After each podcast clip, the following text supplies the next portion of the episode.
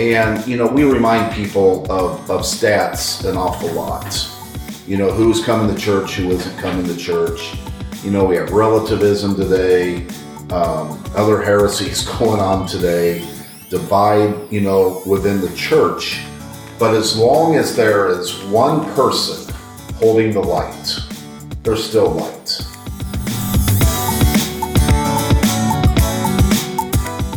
Prudence is the virtue that disposes practical reason, the mind thinking about what should be done to discover our true good in every circumstance and to choose the right means of achieving it. With the help of this virtue, we apply moral principles to particular cases. Forgiveness comes from the heart. You know, that we forgive and we move on. For me, justice is that we're held accountable for what we have done, that there's still consequences to the act, and that we, you know, for me, it's for me, it's kind of penance. I think fortitude kind of expresses the degree that we have in what what it is that we believe in.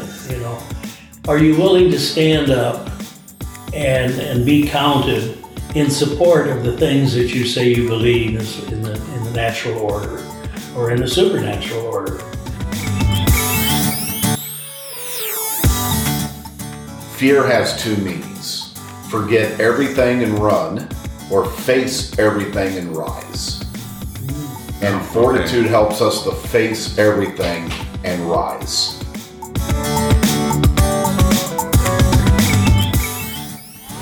Here's your host. I'm Tony Miller with KCDM, your host for the show this evening. Thanks for joining us for this week's episode of Pastor's Perspective. This week we continue a three part series on virtues and vices. We are in the 22nd week of Ordinary Time and will be previewing the Gospel of Luke for the 23rd Sunday of Ordinary Time. I would like to uh, welcome all of the priests in the posse tonight Father Dennis, Thank you. Father Marty, Good afternoon, everybody. Father Mike, Hello, everybody. and Father James. Hello, everyone. It's good to have you all around the table again. Don't have any news or notes tonight. Uh, school's back in session. We have a parish mission coming up. Yes, and will. Um, and also, the big thing is if you think you have the arm, because Father James says he's going to stay high and dry and just read a book on the dunk tank. Come out to St. Mary's Dodgeville Autumn Fest on September the 11th and dunk Father James and our Notre Dame principal, Bill Maupin. You can also take your chance of playing ping pong against Father Dennis. Oh, yeah. And you can also have a chipping contest with yours truly. So, Oh. so that's something we're really looking forward to. Um, September the 11th. So you know what Father James did? He deliberately complicated my schedule that Sunday by having taking his place, so I won't have the privilege of knocking him off his throne. Hey. so, Father Phillips is graciously, you know, is going to cover the 10:30 mass for us. I'm going to be high and dry starting at one o'clock till mm-hmm. one thirty. You wouldn't be if I was where I should be. You can come up there. You'll have plenty of time after mass. Well, we'll see. High and dry, You said one o'clock, right? one o'clock. I'll be in the tank from one o'clock to one thirty. Maybe a long mass. I don't know. I, I got a feeling I'll be high and dry, not a care in the world, sitting up there. I might even be working on a tan at that Oh, point. you're setting yourself up, Father. Oh dear. You've got this. There you have it, everyone. You have an open invitation to make sure Father James is not high and dry. uh, Father Marty, you have our opening prayer for this evening. I certainly do. We come together in the name of the Father and the Son and the Holy Spirit. Amen. Lord God, give me the faith I need to know your will, the hope I need to accept your will, and the love I need to do your will, even when I don't understand it, knowing that your way is better than mine, through Christ our Lord. Amen. In the name of the Father, Son, and Holy Spirit. Amen. Amen. Thank you, Father Marty. Very, Very nice. welcome. Uh, tonight, the posse will discuss Luke's reading for the 23rd Sunday in Ordinary Time, and that's chapter 14, verses 25 through 33. In this reading, Jesus lays out what we need to do to be his disciples. it's safe to say that it's not that easy. Father Dennis, you have our reading? Yes, sir. Great crowds were traveling with Jesus, and he, he turned and addressed them. If anyone comes to me without hating his father and mother, wife and children, brothers and sisters, and even his own life, he cannot be my disciple. Whoever does not carry his own cross and come after me cannot be my disciple.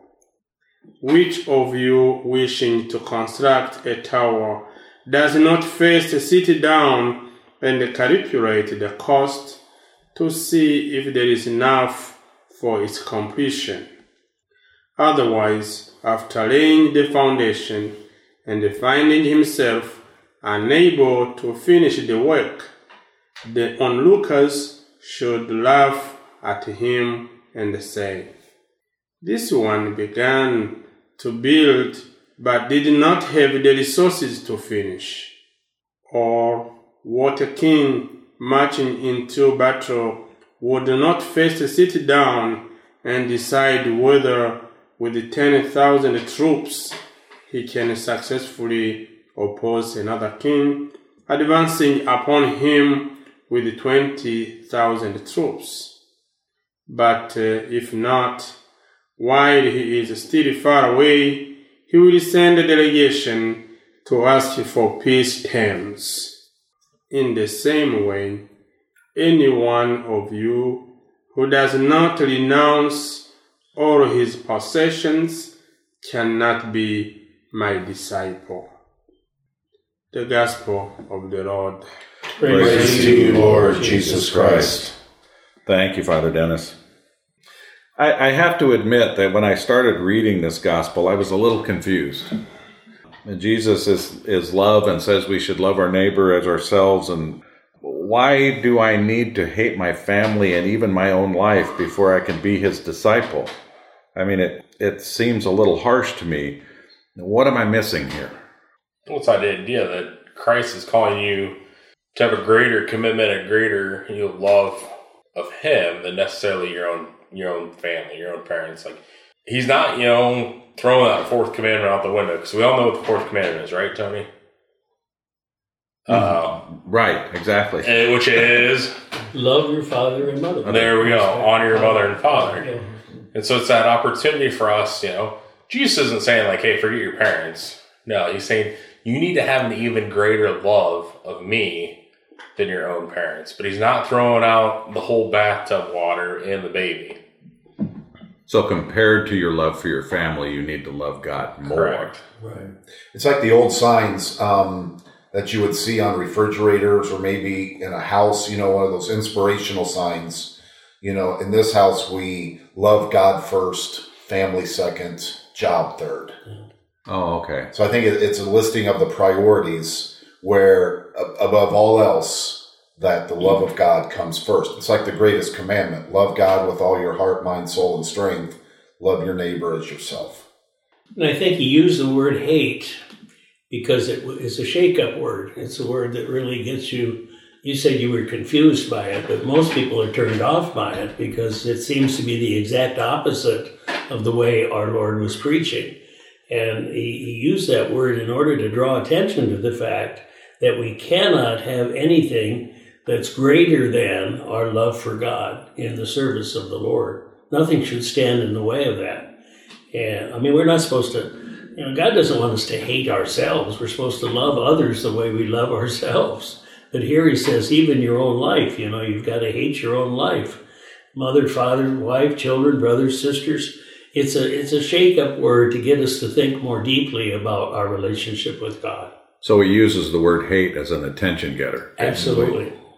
And for the crowd he was speaking to as well as for us. He does it again with uh, take up your cross and follow me. You know, we are so uh, comfortable with the cross today as a religious symbol that we don't see the, the terror of it, the reality of it, the horror of it. You know, if we were to see an actual crucifixion, we'd be really turned off by it. And that's the way it was in Roman times, you know, that, that to, to talk about loving the cross, taking up your cross, uh, being faithful to your cross in your daily life, uh, that was not a pleasant thing to hear. Okay. Is this similar to the family of five being divided three against two and vice versa we heard in an earlier gospel? Is this a metaphor for surrendering everything to God's plan in order to be happy and lead a fulfilled life? What Jesus is the, um, again trying to emphasize, he knows who we are. He's God, you know. He knows our weaknesses, and he knows how mostly we are. We tend to be inclined to maybe worldly things. So he's trying to bring this idea of self-sacrifice, as I have said, self-surrender, surrendering to Him, and uh, as Father Marty has said, give Him first priority. And if you give God first priority, everything will follow. And he, he's trying to make to lay a foundation to a church he's building now, so that people and his disciples be aware right from the beginning that the cross, I mean, the church he's trying to build, you cannot be a follower of Christ if you you you don't you cannot carry your cross and follow Him. And I think the better gospel um, for us to look at instead of the division, the three verses two, ver, two verses three, is when he first sets out on this journey back in Luke nine that we that we've talked about. Because the the you know the person comes up and says, you know, um, or a couple things, you know, to another he said, "Follow me," but he replied, "Lord, let me go first and bury my father." And he says, "Let the dead bury their dead," which seems a little harsh. And then I will follow you, Lord, but first let me say farewell to my family at home. And to him, Jesus said, No one who sets a hand to the plow and looks at what was left behind is fit for the kingdom of God. I, I think it's it's that priority, you know, that that that God has to come first in our lives, and everything else will fall into place. Well, you also look at just like in chapter nine, you know, verse twenty three, like he lays out the conditions for what discipleship is of following him. Talks, you know, about denying yourself, you know, picking up your cross, just like he's repeating now, five chapters later. You know, trying to really push this into their heads because you know sometimes you know you think the apostles, you know, they're just a little thick headed, kind of like sometimes like us, you know, or some of our Irish brothers and sisters, or you can very be very stubborn you know, he's got to repeat it. He's got to bring us back to it. Because ultimately, we're not willing to, you know, carry our cross, what are we doing? And I, and I think the other thing too is um, uh, there's no real detail that we should you know leave behind because I think the other part of where this is coming from a little bit is that great crowds were following him, and how easy is it for us to get into the crowd mentality? Hey, look what Jesus has done! Look at the miracles. He's fed us. He's healed us. You know, and it's not all glamour. You know, it's this. You know what Father James was talking about. It's dedication, it's perseverance, fortitude. Um, a little preview of what we're going to talk about tonight, you know. But it, it's not just hey, you know, this this celebrity type, but it's a real cost. There's a real cost to following the Lord. A little different than following Taylor Swift or Tom Petty or somebody like that. Or the Iowa Hawkeyes. Ooh, Ooh. dare I dare I do it? Can we segue? Go ahead. Okay, Tony, you ready? Okay. Knock knock. Who's there? Iowa State. Iowa State who? Exactly. Go Hawks. well, we're going to get the letters this week. Oh, okay. That's Father Marty at 502 West Mount Pleasant Street, West Burlington, Iowa 52655. Being an Iowa State graduate, I resemble that remark. Oh, okay. Um, so, so the tower we're trying to build is heaven, right? We should all have the foundation started by now, but have we taken the long view and calculated what the cost is to finish the build? What resources do we need to follow Christ today? I think it's very interesting that here he makes these unbelievably difficult statements about hating your relatives and friends and even yourself. And then he's very practical in it isn't divided in paragraphs here, but in the second part of the message, he's very practical because he he presents to both to the assembly, you know, what's a reasonable thing to do when you're planning something that you want to build. You know, it's reasonable to make sure that you have what you need. It's reasonable to make sure that uh, that the things that you use are the right things to build, and and if you don't, you're going to be subject to all kinds of ridicule by your neighbors and your friends. And so it is in the kingdom of God too. It's reasonable to make sure you have what you need, and what we need is God's assistance, God's help. We need to see that this life is is not just what we can see, hear, feel, taste, and t- touch. That that there's something deeper going on in the human spirit. And I, so our Lord is constantly is constantly doing that. I find it interesting too, just being here in Burlington and being a, a son of the, the old St. Paul's Parish, because the people that built the building, which we call St. Paul's Church, it's all Divine Mercy now, but but the building that we call St. Paul's Church, which is the oldest building that is still the oldest Catholic church that is still operative they they had the same problem when they built the church on North Fourth Street because if you notice, it's built on a, on a, on a slide. You know, the the hill goes straight up. St. John's is too, but St. John's is kind of built kind of on a, on, on a level area at the top of the hill, whereas St. Paul's is quite obviously built on a slide. And when they started to build that in 1890, um, people used to laugh, our, our, Protestant brothers and sisters, they tell me anyway, used to laugh at us because there was a time when they had to stop building because there were some mistakes in the construction of that of the building. And so there were a couple of months there where the building just stood half finished. And people said, hmm. look at these Catholics, they, they're building without planning. And uh, luckily it all worked out eventually, but uh, it, it, it was almost as if the gospel was coming true right in our own experience. Well, I think also like you think about building a tower, building a church, there's a lot of deliberation goes involved. Sure. You know, planning. You know, how much money is this going to cost? You're going to run into you know things that come up in the construction process that you're not ready for, and just like following Christ, like there's going to be deliberations. Like, where do I place my priorities?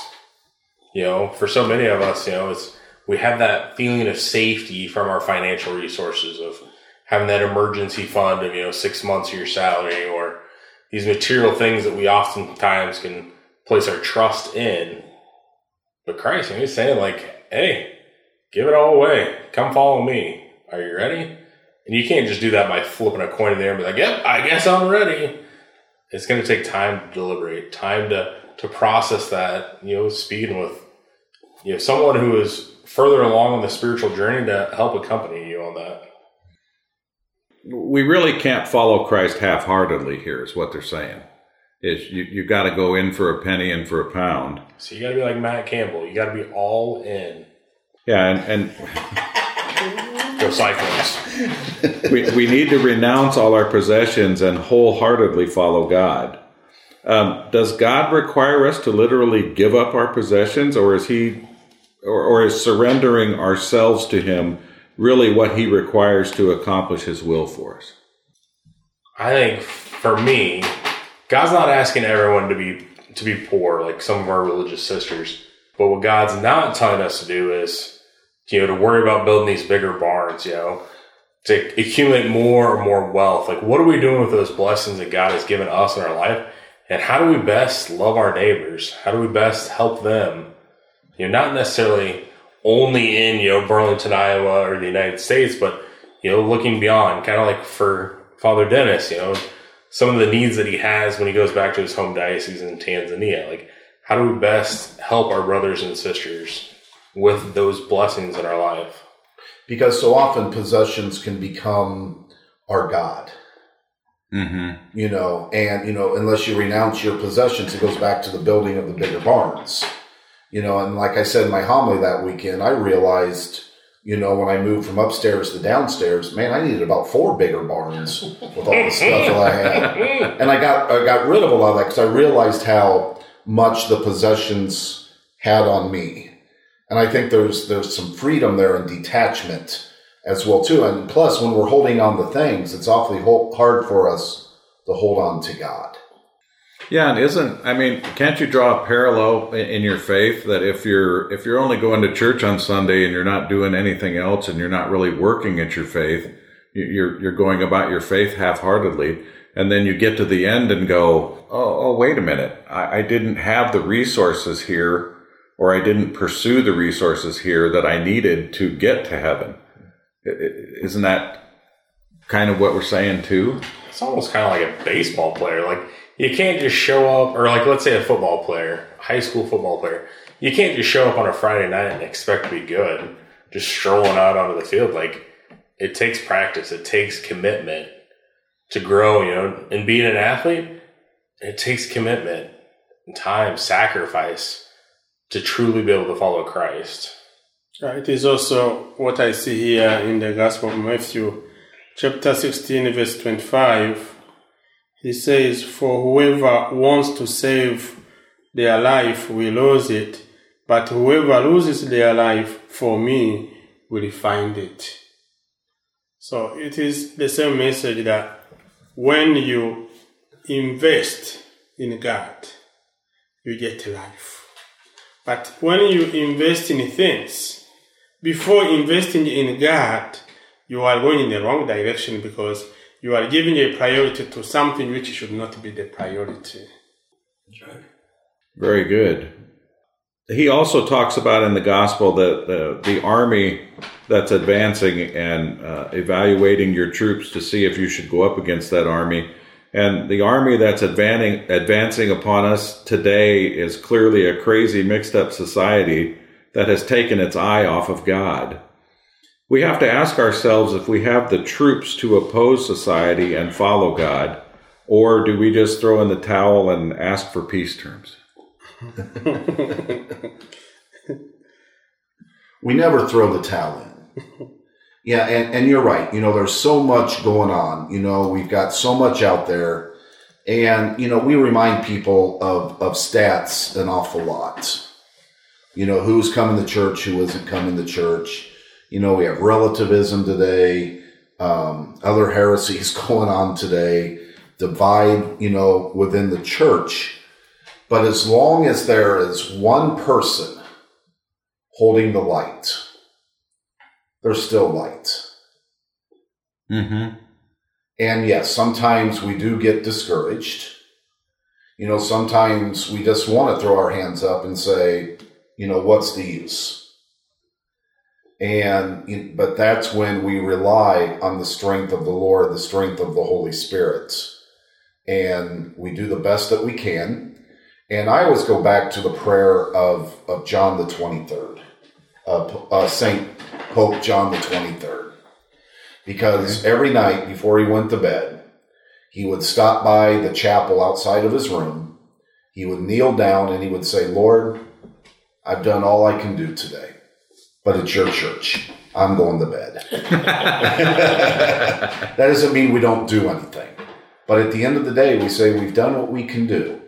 You know, Lord, I'm going to put this in your hands. I'm going to go to bed. And turn it over to God. Yep. Very good. One uh, more thing, if you oh, don't mind. Oh, go ahead. Um, and, and, it's just because the day that we're taping this, um, this would have been my dad's 89th birthday today. Mm. Ah. And so um, I. Uh, I, I think of something my dad said to me because um, my dad was having knee surgery right out here in Burlington. It was a Monday. And um, I remember having a funeral that day. And okay. so before he went into surgery, I'm like, hey, dad, you know, I won't be here when you when they bring you out. I'm, I'm sorry, you know, but, you know, I love you. And he looked at me and he says, I'm going to be fine. You go do your work. and, and I think that's a little bit of what Jesus is saying. You know, it's like, yeah, family's important. But as my dad would say, go do your work. Right. Go put God first. Right. Very good. It's a great day to uh, to have that for Father and Father because uh, it's the feast of Saint Louis, who was a great king, Saint Louis of France, and uh, Father Marty is very much aware because he's still very faithful to the office but in, every day in the office, we have a second reading, And the second reading for today is the instruction from St. Louis to his son, who is going to be the king after Louis. And it's a beautiful, beautiful treatise on how a king should rule or how a leader should rule his mm-hmm. people. And I think with Father Marty talking about his dad and all that, I think that'd be that might be a very personal thing between the two of them too, because he has a lot of wonderful ideas in there between father and son. And that was a wonderful reading, Mike. You, br- you brought it up. You know, I just loved it because um, it's basically entitled um, "From a Spiritual Testament to a Son" by Saint Louis. And I love this. My dearest son, my first instruction is that you should love the Lord your God with all your heart and all your strength. Without this, there is no salvation. Keep yourself, my son, from everything that you know displeases God. And, and I love that. You know, my first instruction when you become king is to love the Lord your God first. Sure.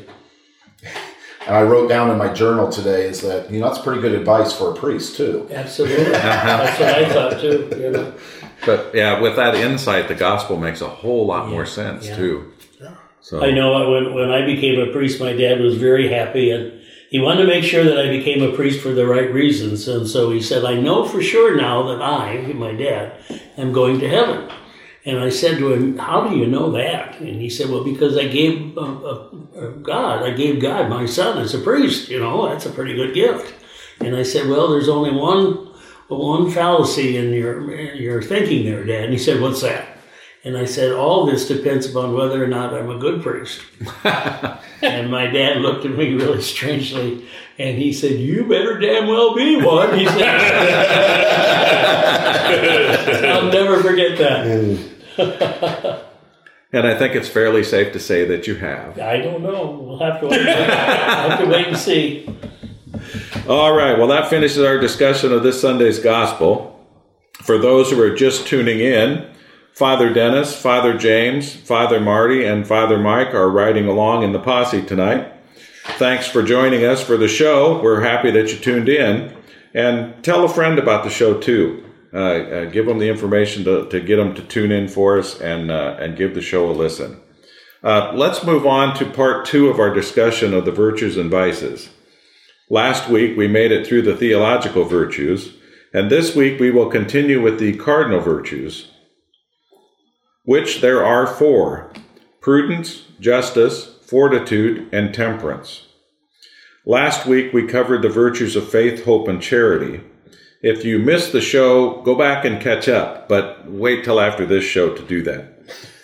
Uh, I found a graphic depicting the virtues and vices in a circular form, kind of like the trunk of a tree, with God's grace at the very center and the virtues in rings around it.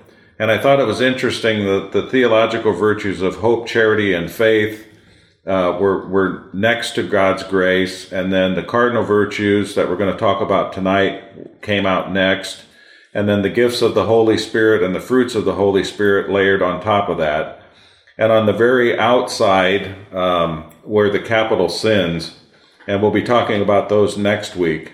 Um, but I thought it was interesting that it, it God's grace forms the center of the tree trunk. And I will try to um, post this on the website. I know it's kind of hard to get an idea what this looks like on the radio, but I thought it illustrated how the virtues build upon one another and how they're kind of linked together. Take a look at the website if you'd like to see what that graphic looks like. Um, that should be up there hopefully Monday when I post the show. I'll put that up there. So uh, as I was doing a little more research for the show, I was struck by the number of synonyms there are for the virtues. Uh, for instance, uh, greed and avarice are used interchangeably. And I also saw brotherly love and kindness uh, that were interchanged. Why, are, why do they use synon- synonyms for the same sentiments as far as the virtues go?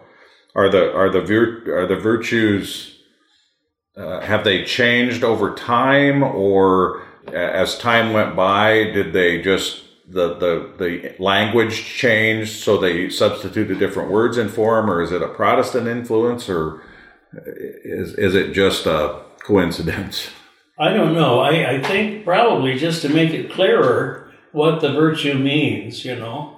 Um, it's like certain words in, in our language Uh, so many of them come from the Latin, but uh, I know the word pious, for instance. To call a young man pious today would not be a compliment. He wouldn't shake your hand and say, "Oh, thank you."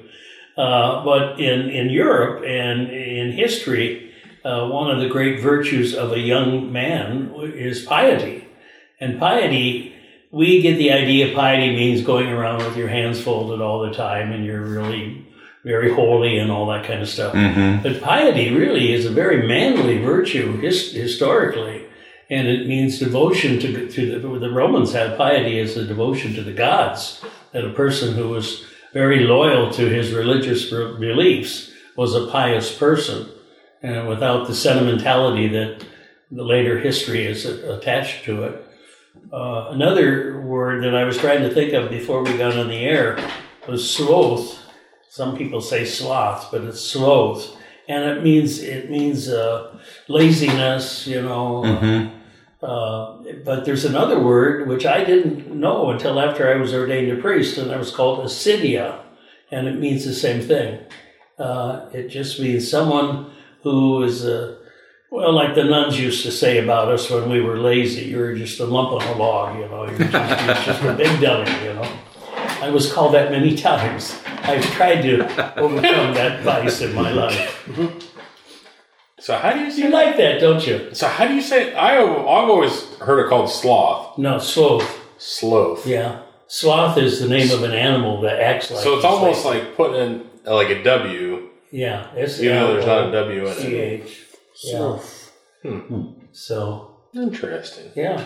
You learn something new every day. I think I think I'm correct. Now, if I'm wrong, I'm sure you will come at me later on and tell me how wrong I've been. I think I respect my elders. Oh my gosh. I think old is gold, Mike.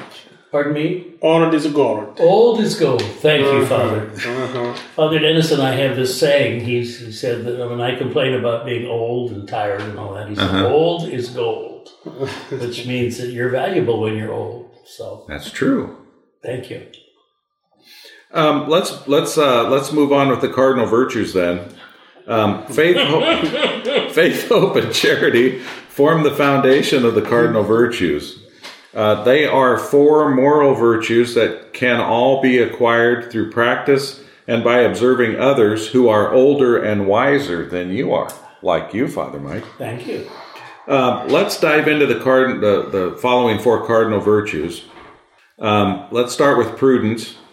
Um, as I understand it, prudence is basically the ability to distinguish what is good and bad in any given situation and to take the appropriate actions. So, where does prudence come from? How do we learn prudence? Why do we need prudence? Well, prudence, um, we don't we don't want to confuse that with with timidity or fear, according to the Catechism of the Catholic Church. And in a little booklet that the KC's put out, it says perhaps practical moral wisdom is a clearer term for this virtue today. Prudence is the virtue that disposes practical reason, the mind thinking about what should be done to discover our true good in every circumstance and to choose the right means of achieving it. With the help of this virtue, we apply moral principles to particular cases. And again, in the Catechism. You know, it's so interesting when you look at the virtues and to see how they have been perverted a little bit by our, our society. The word prude comes from the word prudence, but prude doesn't have anything to do with, with prudence.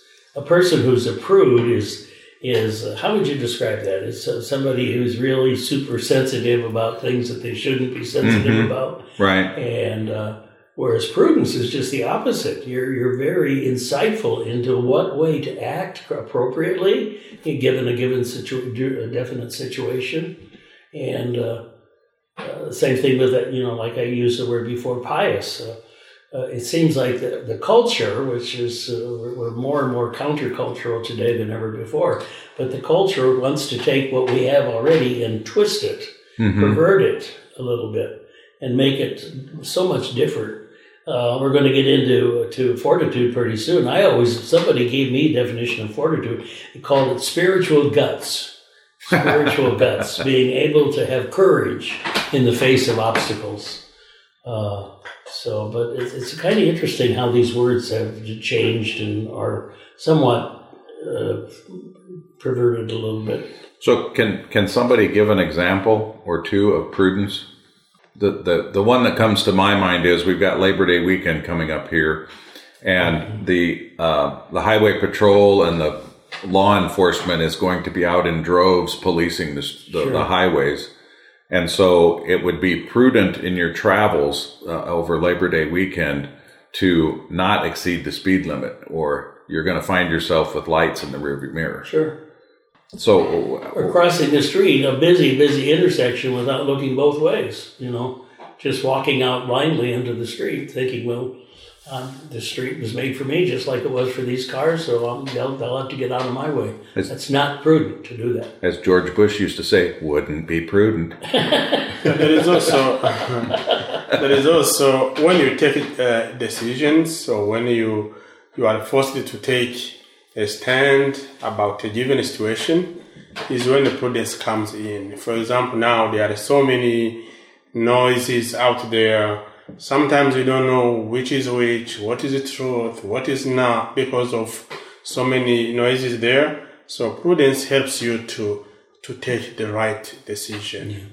I have a lot of old food in my refrigerator that I have stored in there for a long time, and way beyond the expiration date. and uh, and I might like that kind of food, whatever it might be. It would not be prudent for me to just go ahead and eat that food because it's you know it could be poisonous. It could at least make me sick, and so it's prudent. They say when in doubt, throw it out. So I always think of that at times. That that's taking the prudent way. So tell me your example. I'm kind of thinking more about this.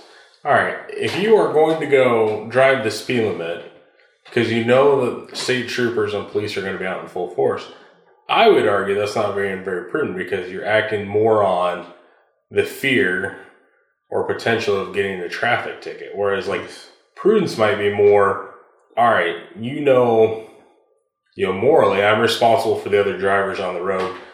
You know, even though I'm not in their car, I need to drive defensive and I need to drive at a safe, reasonable speed so as to not harm another individual on the road. Right. Okay. So a spiritual example, I'll just throw this out there and All see right. what you think. A spiritual example is that you're at Mass and uh, communion is coming up and you haven't been to communion and you know you have serious mortal sin on your soul. It would be prudent to not go up and receive communion Correct. before you get uh, go to confession and, and have your that mortal sin removed. Correct. Okay. Sure. How do we sharpen uh, the the virtue of prudence? How do we um, strengthen it? How do we gain more prudence? Some people do say that prudence comes with age. That's what people think sometimes. Others say maybe experience, when you have uh, a lot of experience in life. And uh, in other cases, yeah, it is just something natural. Natural. Sometimes acquired, but sometimes natural. Some people are naturally prudent. And so you'd also need to know to be able to form your moral conscience, to Sure. understand morally what is right and wrong. Because so often in today's world, it kind of like the heresy, and you fall into moral relativism, where, well, you can go ahead and do that because it's not going to bother me at all.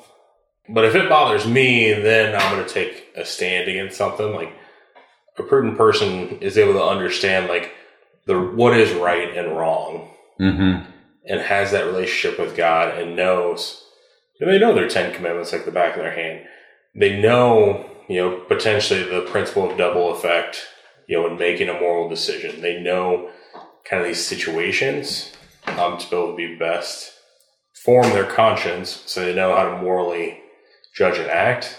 A lot of times you're going to learn that, you know, maybe through religious ed, maybe your parents are going to help you out with that you know, being able to read, you know, and then spiritually reading things is going to be able to help you out with your morals, ethics. You just teed this up for me, so I appreciate that. I'm trying to because Okay. you're going to be chipping up at That's right. So this is in the words of St. Thomas Aquinas. The prudent man considers things afar off, insofar as they tend to be a help or a hindrance to that which has to be done at the present time. Hence, it is clear that those things which prudence considers stand in relation to the end. And um, end quote. So, with prudence, we look at every decision in light of the ultimate goal, that is goodness and happiness in heaven. Okay. Very good. All right. Very good. All right. And on that note, we will move on to justice. Um, justice, as I understand it, is the value that demands that we give everyone exactly what is due them. Could justice be confused with revenge? Um, like in the old TV show, like Ralph Kramden's always saying, "One of these days, Alice, to the moon." Is it is justice and revenge a matter of degrees? It says in the scriptures, vengeance is, which is another word for revenge. Vengeance is mine, saith the Lord. In other words, when we see a situation where we don't think justice has been applied, it's not up to us to apply it. It's up to God. Uh, I mean, in the sense of uh, going overboard. Uh, so I, I think that a lot of times, you know, what people will do is they'll say, "What I, what I, I don't think whatever has happened is just, and so I'm going to, in, have my own kind of justice, and I'm going to apply it to this individual." But you got to be very, very careful when you go down that road, because uh, justice is what is right for what is, what is deemed necessary and right for in a situation for all people. And we don't we don't always have all the facts to, to make those kinds of judgments. So, I have a question for either the posse or for the MC. Okay. Okay. I'll, I'll, I'll, I'll gear it towards the MC. Good. Okay. Okay. Is forgiveness the same as justice? I, I no, I, I well, I, I think it's part of it. Okay. Uh, for example, the death penalty. If if somebody murders somebody and they're given the death penalty, um, I don't believe in the death penalty myself. I, I, don't believe that is just. I think sentencing somebody to life in prison is probably a far more horrible or, or, or far more just punishment for taking somebody else's life. I mean, we can still forgive them, and you hear about that all the time. People who have murdered people.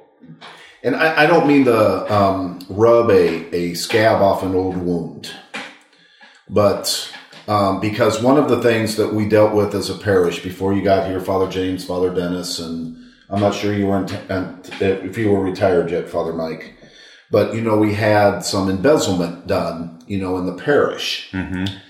and you know I I had people tell me that we should forgive it and then just move on. And so that's why I asked the question between forgiveness and justice. Now, but now no, because uh, justice is you can still forgive somebody, but the justice hasn't been done because even even if you forgive the person, Pope John Paul, Saint Pope John Paul II forgave the man who shot him, but he was still he still needed to be punished for it. You see, the way that I look at it is is forgiveness comes from the heart. You know that we forgive and we move on. For me, justice is that we're held accountable for what we have done. That there's still consequences to the act, and that we, you know, for me, it's for me, it, it's kind of penance. Okay. You know, Yeah, 'cause I would say like forgiveness. Like when you forgive somebody, you're not attempting to influence or change their decision making in the future. Whereas like injustice, it's all right. We're going to offer consequences in order to try and help you to understand your wrongdoing, so that you're not going to do it again in the future. right? It's a question of equity sometimes too. If there's something that is due to the individual who has been harmed, that's a matter of justice. Right. So if somebody steals a thousand dollars from you, and you're a very generous person and all the rest, and you say, "Well, I forgive that," you can forgive that, forgive the debt and all that. They're talking about forgiving debts today. Okay, but if it's you know you're a poor person maybe, and that thousand dollars is really a lot in your your income, that person who stole that money has got a, a question of equity of, of giving you back what they can. You know, if they're impossible to repay, it's impossible for them to repay you. That might be a different story. Well, that that kind of leads into my next question too. Is in order you have to consider rights Sure. when you are considering justice. Right. How does the church look at natural rights and legal rights? What are they, and how do they differ? Some of the implications of that. Well, legal rights are man made and they are there to protect the natural rights that come to us by God, you know. You know, the, the Declaration of Independence, life, liberty, and the pursuit of happiness, or another thing would be a pursuit of property. You have a certain natural right to these things. The law is supposed to protect the natural rights. And, and I think too, you know, one of the big ones is we have a natural, you know, we have a right to life. Mm-hmm. But you know, there are there are laws out there that say that we have a right to take that life, i.e., death penalty, abortion, whatever. Assisted suicide. Right. But we all we have a right to life. You know, that would be to me the the natural law. The legal law says, well, not so fast in some cases. Am I right there, or am I Mhm. off? Am I off the mark? No, I think you're No, right. I think you're right. Well, what do I know? We're just trying to avoid heresies. That's right. um, okay, let's move on to fortitude. I think we've we've covered several examples of justice. In the Christian sense, fortitude is that virtue that allows us to overcome our fears and continue in our Christian tasks. Another word for fortitude would be courage. How key is fortitude in our mission to evangelize uh, during the week after we've been blessed and sent out after Mass? I think fortitude kind of expresses the degree that we have in what what it is that we believe in. You know, are you willing to stand up and and be counted in support of the things that you say you believe is in the in the natural order or in the supernatural order? And sometimes that's very difficult because the fear that you have is that people will mock you, misunderstand you, be against you in one way or another. And so fortitude is is the degree we say natural courage, but it's a, it's a courage to stand against uh, an oppression that is staying, trying to take away the rights that you have a, a, a right to. I, I like fortitude because it, it empowers you. It gives you the strength you need, the courage you need, for example, to spread the good news. It is not always easy. Some of the things are really, Jesus is telling you, say this, do this. And now, whom do you listen? Do you listen to Jesus? Or do you praise maybe the listeners or the people or the faithful or others? So that courage to say, Oh Jesus, I'm fulfilling your will needs fortitude. So I like it because it helps a lot. And I would say, like, somebody that has fortitude doesn't necessarily, I would say, argue that, yes, there, there's fear. It's not like if you have fortitude, you're never going to have fear. But without fortitude, you're able to recognize that fear, but that fear does not influence your decisions. You're able to understand your fear, kind of potentially compartmentalize it, and that fear is not the one controlling your decisions. Hmm. Because if you think about it, like in today's world, like the peer pressure, like, all right, you know, here you are going out maybe to your workplace. You know, a lot of people are kind of like, well, I don't, I don't really want to tell people I'm Catholic because they might ask me about that Mary thing and why do we worship Mary? And like, uh, but fortitude's like that. All right, we know there's that fear of people kind of going like, you're strange, like you guys are weird, but we don't allow that to influence our decisions. You teed this up for me again, and I'm appreciative of that. Okay, I'm but one of my ice cream. but one of my favorite sayings is fear has two meanings: forget everything and run, or face everything and rise. And fortitude helps us to face everything and rise.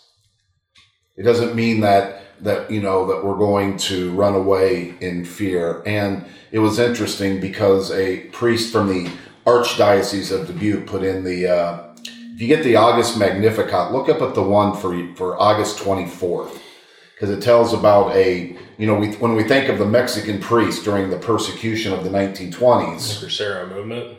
Um, yeah, because the Magnificat had a wonderful saying about him that even though he knew that he was in danger of death, he still continued to do his priestly ministry, Mm-hmm. and he was put to death for it. Yeah. Something as simple as uh, doing the sign of the cross and saying grace before you eat in a restaurant takes fortitude. It does. Um, so, I mean, that's that's a good place to start. And I know this is maybe maybe not that big of a deal, but I was at um, one of my favorite buffets on Monday, the Happy Joe's buffet. Although there were uh, um, many children there that put money in the train, I wasn't able to play the train. I, I could have done them out of line. But there was a, a, a but one of our local high schools, the football coach was there. And and before he you know he went up and got his first plate of food and he took off his hat and placed it over his heart and bowed his head. And then when he got done, the hat comes off again over his heart and he bows his head. I just think that's really neat Oh, I do too. I you do know too. and you know even like you said making the sign of the cross before eating meal out out kind of gets you a couple strange looks every so often mm-hmm. Mm-hmm. Yeah. I always make a point of going to that. I shouldn't do it. It's maybe be invading their privacy. But when I see a couple, or usually a couple or a family, when they take time out to bow their heads and say a little prayer, they're normally not Catholic. But I, I, I always go up to them afterwards as I'm leaving, and I say, I really appreciate the fact that you said a prayer, you know, for, for before you ate. And at first they look at me, but most I, I usually get a very positive response to that because they know that they're they're giving a public witness to their faith, and that's important today. I'm sorry, Father Dennis, you were going to say something. Yeah, yeah. I, I wanted just to to to add something that uh, uh, there is this tendency of even fearing to say what we believe or to help even others to know about God, and they say, "Oh, I, I can't. I don't like to hurt the feelings of somebody. I don't like to share my faith because if he, that he's not believing like me, he might feel maybe offended or something." I think that is a lack of fortitude to some level. You don't go to fight, but to share what you believe in, that courage is really needed. Right. It's the fear that's running our decisions. Yeah. Thank you. All right, let's uh, starting to run short on time here. Let's move on to temperance. Temperance is concerned with the restraint and moderation of our desires for food, sex, pleasure, and drink. We could all use more of this today. Enjoyment of food, drink is good. The problem is when they start to own us. That's where the devil gets his hooks into us. This is a tough one for everyone, especially when we live in such luxury and surplus. How do we learn temperance? Where does it come from? I think it comes from uh, one of the things that come from it probably is what we call self-control. That if you have you have self-discipline, you're not giving in to all of your whims, all your desires. You realize that there's a definite order, definite order of things, and that you have to be in control. An in, intemperate person is somebody who's not in control of their own feelings or their own desires. And you mentioned all the different categories that are there. Again, the problem is years ago we're too young. All of us are too young to remember this. But they had something called a temperance society, and it usually was made up. The, the image was a whole bunch of old women that were running around trying to keep men from enjoying a good bottle of beer. And that's not temperance, you know. That's just not temperance. And uh, I remember, and I, again, I told the priest this, but I remember one time that somebody accused me of being an alcoholic. And I've never, thanks be to God, I've never had a problem with alcohol. But the reason they accused me of being an alcoholic is because they saw me take what they thought was too much wine at Mass. And so they thought I was on the verge of alcoholism. well, they thought I was intemperate. Well, I, I wasn't intemperate. and when I talked to my friends whose, whose judgment I respect very highly, they agreed with me. So temperance can be one of those iffy things, but it all goes back to the idea of being in control of your desires. That's what makes us different than the animals. Right. Mm-hmm. And I know we're short on time. I just I think this sums it up pretty good. Um, this is from the KC booklet. You notice I'm giving shout out to the KCs tonight. Our instructive desire for pleasure and fear of pain is the matter raw material to be formed and controlled by all four cardinal virtues. Prudence provides the map, fortitude tames the fears, temperance tames the appetites, and justice regulates the resulting activities. Good, good. Very All four cardinal virtues have deeper and wider meanings than their names suggest. Prudence is not just playing it safe. Justice is not just punishment. Fortitude is not bullheadedness. And temperance is not just sobriety. good. Sounds like a great way to wrap it up. Yep. Very good. Thank you, Knights of Columbus. Well, and with that, um, Father Mike, you have our closing blessing tonight. Okay. In the name of the Father, and of the Son, and of the Holy Spirit, amen. Amen. Heaven- Heavenly Father, we thank you for giving us so many interesting and deep insights into how you wish us to behave today, especially in putting into our lives the fulfillment of the cardinal virtues and helping us realize that uh, they help us to become more like the people that you want us to be. Virtues are good habits that we acquire from being close to you. Give us the grace, Lord, always to be close to you in everything we say and do. We ask all of this through Christ Jesus our Lord. Amen. And the Father, the Son, and the Holy Spirit. Amen. Amen. Thank you, Father Mike. You're welcome. With that, we bring part two of our episodes on virtues and vices to a stopping point. We haven't talked a whole lot about vices yet, but we will next week. Uh, tonight we covered the cardinal virtues and how they are supported by the theological virtues and how they are important to our daily lives. I'd like to thank the posse for their humility and diligence throughout the show tonight. And the prudence. And, and prudence. Pastor's perspective for next week, the 24th Sunday in Ordinary Time, will continue with chapter 15 in Luke's Gospel, and we will hopefully conclude our three part series on virtues and vices with the seven deadly sins and the capital virtues that overcome those sins. Until next week, remember God loves you and has a plan for your life, but sin separates us from God and His plan. We invite you to come back to Mass to receive the sanctifying graces to increase your many virtues. Consider this a personal invitation to come home to the Catholic Church. If you are attending Mass, invite someone to join you. I'd like to thank the priests again. Uh, the show just wouldn't be the same without you guys. Thank you. I'd also like to thank the, the listeners for tuning in. Please join us again next week on the radio or listen on the website or go to tunein.com for the podcast. Until then, let today be the day we start praying to acquire all the virtues in abundance and to shed all the vices we have in our lives. The reward for acquiring these virtues is out of this world. Good night, everyone, and God bless. Night, everybody.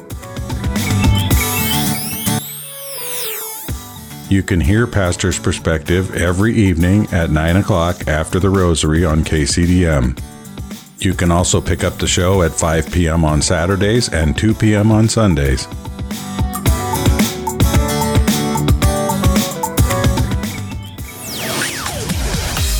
Thanks for listening. We hope you enjoyed the show.